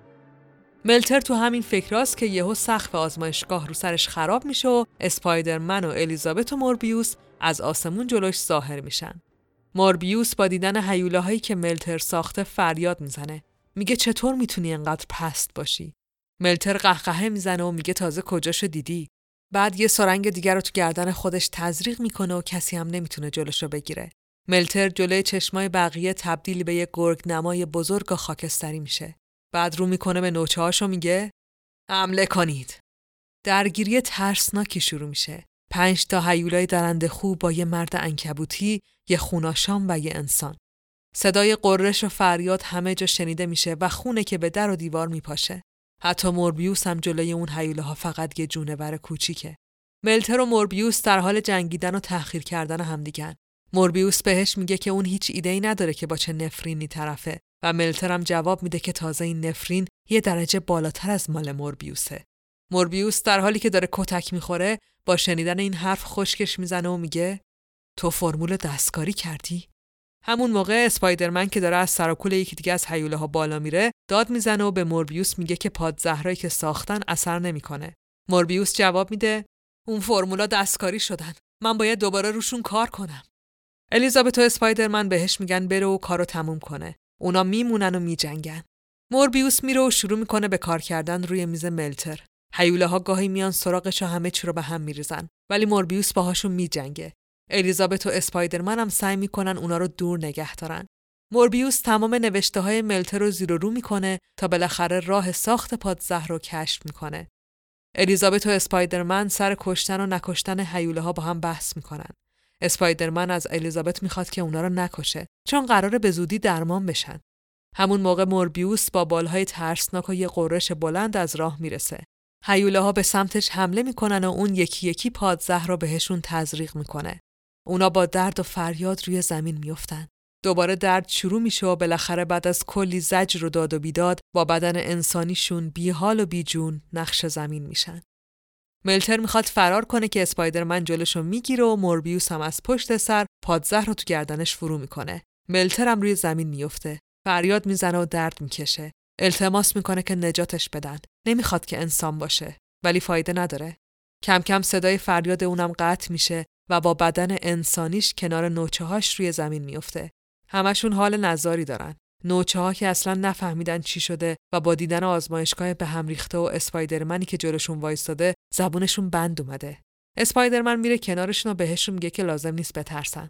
بعد بلند میشه و یه نفس راحت می‌کشه. به موربیوس نگاه می‌کنه. موربیوس داره سرنگا و یادداشتاشو از روی میز ملتر جمع می‌کنه. اسپایدرمن به سمتش میره و یه جعبه رو روی میز می‌ذاره جلوی موربیوس. اینم پادزهر خودت. فکر کنم بتونه کمک کنه خودت بشی. یعنی همون خود خوناشامیه که یکم لطیفتر بود. موربیوس لبخند می‌زنه و جعبه رو از اسپایدرمن می‌گیره. بعد به دور برش نگاه می‌کنه و میگه الیزابت کجاست؟ الیزابت از اونجا رفته بود. بدون هیچ حرف و خداحافظی اسپایدرمن جواب میده احتمالا رفته حساب حیوله دیگر رو برسه. موربیوس در جعبه رو باز می‌کنه. سرنگ توشو بر میداره و به خودش تزریق می‌کنه. بعد از کلی درد تبدیل به همون موربیوس خوناشامی میشه که اون شب خودش و امیل ساخته بودن. موربیوس قبل از اینکه پلیسا برسن به سمت اسپایدرمن میره و ازش خداحافظی می‌کنه. اسپایدرمن بهش میگه که می‌تونه رو کمکش حساب کنه. موربیوس جواب میده ممنونم ازت. من میرم و سعی می‌کنم که با وسواسم کنار بیام. خدا نگهدار اسپایدرمن.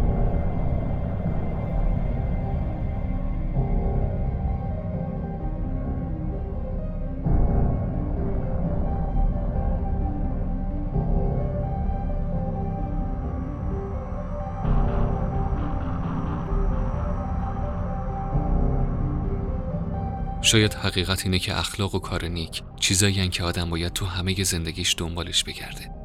مثل یه درمان. یا شاید بشه بین چیزایی که دنیا بهمون داده دنبالشون بگردیم نه چیزایی که ازمون می‌گیره. یا شاید عکس هر کسی نسبت به یه اتفاق همون حقیقتیه که دنبالش میگردیم. نمی‌دونم. دوباره احساس می‌کنم که گم شدم.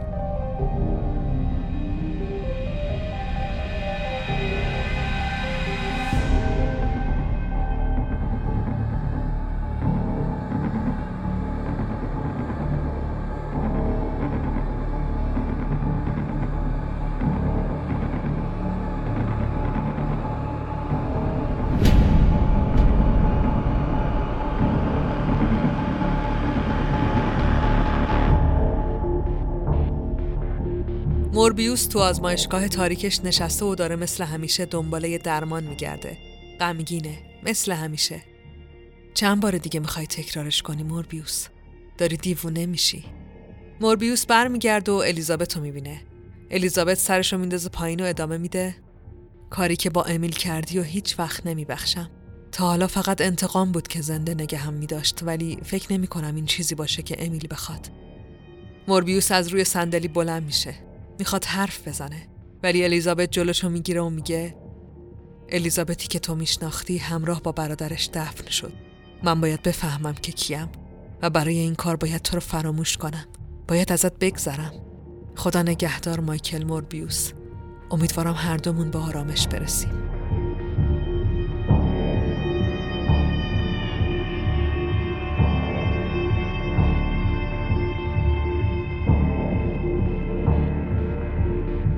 من خیلی احمق بودم. فکر می کردم که می‌دونم. هدف متعالی رو می‌بینم. فکر می کردم که جواب همه سواله پیچیده زندگی رو دارم. اما نه نداشتم. ولی مهم اینه که هنوز زندم. باید بگردم. کشف کنم. بزرگ شم.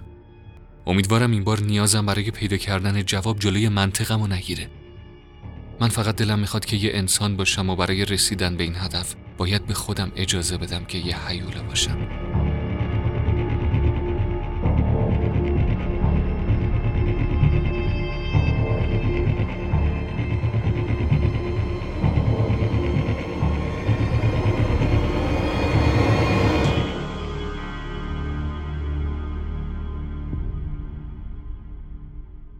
اپیزود آخر سال 1400 و داستان موربیوس تموم شد. امیدوارم لذت برده باشین. من که خیلی کتاب دوست داشتم. اصلا راستش یکی از اصلی ترین دلایلی که من مارول رو دوست دارم اینه که شخصیتاش کامل نیستن. بزرگترین ابرقهرمانای مارول هم یه نقصی دارن. نقص که نه یه لحظه هایی از تاریکی و غم و سگ سیاه افسردگی دارن. مثلا اسکارلت ویچ یا آیرون من قشنگم که تو کومیکا با مشکل الکلی بودن دست و پنجه نرم می‌کنه. موربیوس یکی از بارزترین مثالا برای این قضیه است. رسما یه فیلسوفه. درگیریش با خودش فیلسوفانه است بیشتر تا قهرمانی. به نظر شما موربیوس قهرمان یا ضد قهرمان؟ villain یا شرور که حتما نیست. ولی به نظر من ضد قهرمان می‌تونه توصیف خوبی ازش باشه. anti-hero میگن بهش. کسی که برای اعمال بد و مصیبت باری که باعثش میشه احساس شرم و پشیمونی می‌کنه. کسی که دائم تو شکنجه روحی و روانیه و از چیزی که بهش تبدیل شده یا گاهی میشه همیشه در عذابه. بخوام راحت تر بگم مثلا جوکر رو در نظر بگیرین. بهترین villain جهان در خاور میانه. جوکر حس همدردی و همدلی نداره. اصلا درکی از این حس نداره. تو مغزش از همون اول همچین چیزی وجود نداشته. هیچ وقت از کاری که می‌کنه پشیمون نیست. اصلا نمی‌دونه پشیمونی چیه. concept پشیمونی وجود نداره. concept همدلی و همدردی هم وجود نداره. جوکر یه ویلنه. یه شروره. ولی موربیوس یا ونوم یا سرباز زمستان یا پانیشر یا حتی گوست رایدر اینا آنتی هیرو هن.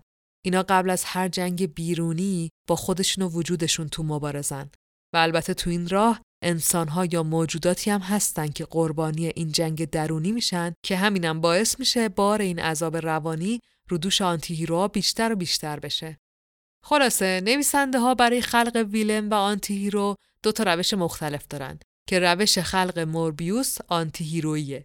از خرابیایی که به بار میاره پشیمون میشه و هر کاری حاضره بکنه تا اون وجه حیولاییش رو از بین ببره یا حداقل کنترل کنه.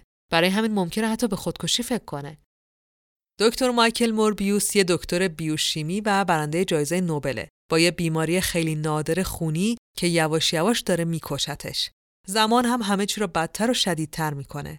موربیوس هر کاری برای پیدا کردن درمان می‌کنه و در نهایت به خاطر همون هر کاری بیماریش جاشو به خوناشام شدن میده. اگه بهش خون نرسه عقلش از دست میده. برای همین آدم می‌کشه.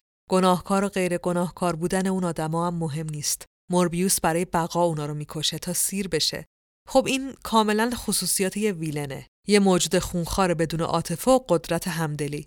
ولی موربیوس نمی‌خواد این باشه. نمی‌تونه اینجوری زندگی کنه. در لحظه ای که سیر میشه و می‌تونه فکر کنه پشیمونی مثل خوره وجودش رو نابود می‌کنه. موربیوس بارها سعی می‌کنه خودشو بکشه ولی نمیمیره و بالاخره تصمیم می‌گیره با خوناشامیش کنار بیاد. و اگه خیلی تشنشم شد بره سراغ کسایی که به نظر خود موربیوس لیاقتشو دارن. اینجوری میشه anti-hero ضد قهرمان. چون hero یعنی قهرمان قضاوت نمی‌کنه که کی لیاقت مردن داره و کی نداره. فقط جلوی فاجعه رو می‌گیره. مثل اسپایدرمن. ولی موربیوس میشه کسی که به هر حال چاره جز کشتن نداره پس حداقل خدمت ویلنا می‌رسه. موربیوس به ابرقهرمانا هم ملحق میشه و در کنارشون میجنگه. خلاصه ته حرف من اینه که خیلی از کاراکترهای مارول این خصوصیت رو دارن که خاکستری باشن و جذابیتشون هم باعث میشه که بتونن درام و کتاب و فیلم مخصوص خودشونو داشته باشن. مثل لوکی مثل مگنتو. به هر حال دکتر مایکل موربیوس تمام دوران انسانیتش رو تو بیماری و تلاش برای درمان خودش و کسایی مثل خودش گذروند و بعدش هم دوران خوناشامیش رو در حال جنگ با خودش. در واقع چه قبلش و چه بعدش بزرگترین دشمن موربیوس خودش بود و هست. این روح شکنجه شده و پر از درد موربیوس خودش موضوع کلی از داستاناش شد و فکر می‌کنم حداقل تو کمیکایی که من خوندم تعارضات درونی و سالهای ذهنیش خیلی مهمتر و عمیقتر از جنگش با ویلن داستان بود. همینم رسوندش به یه فیلم مستقل که من شخصا هیجان دارم زودتر اکرام بشه. جرد لتو انتخاب خیلی خوبیه. تو ظاهرش و صداش میشه این حس و دید. من جرد لتو رو قبل از اینکه تو فیلم ها ببینم با صداش میشناختم. نمی‌دونم می‌دونین یا نه ولی ایشون خواننده گروه ترتی سکن تو مارسه که من یه زمانی بهش معتاد بودم. خیلی صدای عجیبی داره از این صداها که خیلی سوارن رو موزیک. حالا من تخصصی ندارم ولی به عنوان یه مخاطب عادی به گوش من مثلا صدای جیمز خیلی بارزه تو گروه متالیکا یا فردی مرکوری تو کوین. صدای جرد لتو هم این شکلیه. بعدترا تو فیلم ریکوین فور دریم دیدمش و اونجا دقیقا میشه بازیش توی کاراکتر با روح شکنجه شده که اتفاقا معتادم هست رو دید. برای همین خیلی برام هیجان انگیزه که تو نقش موربیوس ببینمش. فیلم تا جایی که از تریلرش معلومه فضای عجیبی داره. به نظر میاد که تا حدودی به داستان اورجین وفا داره. رو دوران بچگی و بیماری تمرکزش بیشتره. یه صحنه داره که کلی خفاش دور موربیوس رو گرفتن که تو کمیکایی که من دیدم نبود. و البته امیدوارم که تو فیلم یه دلیل منطقی بیارن که اون خفاش کذایی چه خصوصیتی داشت که خفاشای دیگه نداشتن و ندارن. اما نکاتی که خیلی دارن در موردش حرف می‌زنن نه ظاهر موربیوس و نه اصلا به طور کل داستانی که تریلر برامون تعریف می‌کنه. مهم مثلا اون صحنه که موربیوس داره از خیابون رد میشه و رو دیوار یه نقاشی هست از اسپایدرمن توبی مگوایر که روش نوشته قاتل. یا ساختمونی به اسم آزکورب که اگه طرفدار اسپایدرمن باشین می‌دونین آزکورب کمپانی نورمن آزبورن یا همون گرین گابلینه از دشمنای اسپایدرمن. ولی نکته اینجاست که ساختمون مربوط به فیلم اسپایدرمن اندرو گارفیلده. تازه مایکل کیتون هم هست توی تریلر که ایشون هم ولچر اسپایدرمن تام هلنده. تازه اگه دارین فکر می‌کنین که این چه خرطو خریه باید بهتون بگم که از ونوم هم صحبت میشه توی تریلر. دیگه واقعا معلوم نیست مارول و حالا سونی که امتیاز داره دنیای اسپایدرمن قراره چه بلای سرمون بیارن. کم کم باید فیزیکتان بشیم تا سر در بیاریم چه خبره. حالا باید تا آپریل سال 2022 صبر کنیم ببینیم که چیکار می‌خوام بکنن. در این قسمت برنامه شما را به شنیدن صدای زیبای آقای جرد لتو دعوت می‌کنم.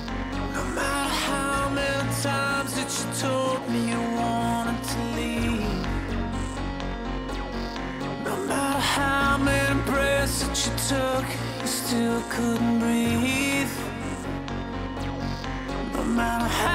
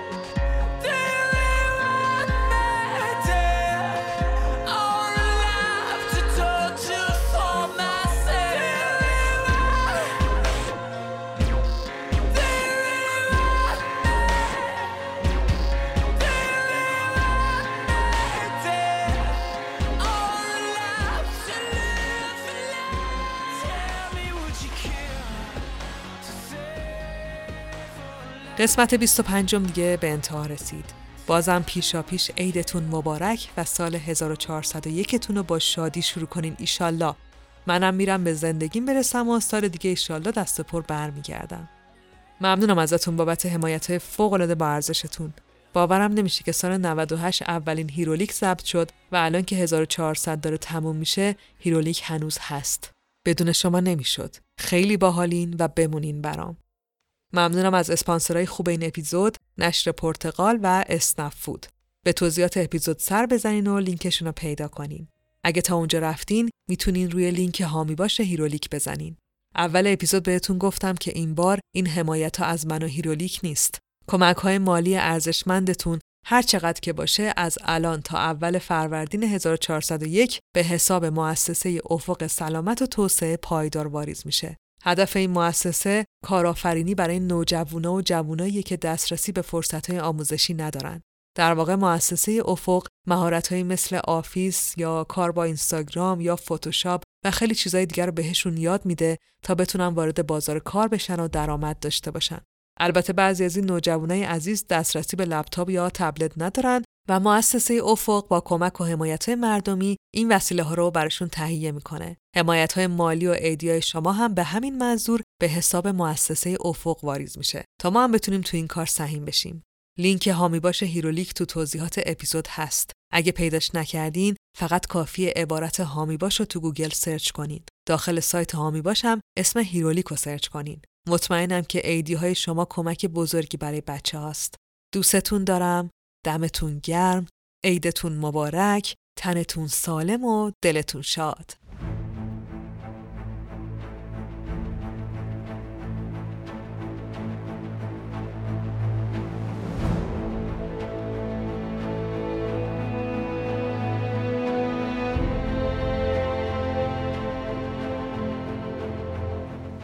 چیزی که شنیدین 25 مین قسمت از پادکست هیرولیک بود. هیرولیک رو من فائق تبریزی به کمک بردیا برجسته نژاد می‌سازم. کار لوگو و کاور هر قسمت رو هم نسرین شمس انجام میده. طراحی وبسایت هیرولیک رو هم نیما رحیمی ها انجام داده که همه لینک های مربوط به پادکست اونجا در دسترسه. می‌تونین صفحه و کانال مربوط به پادکست رو تو اینستاگرام، توییتر و تلگرام هم دنبال کنین و اگه حال کردین اونو به دوستاتون هم معرفی کنین. روزگارتون خوش فعلا خدافز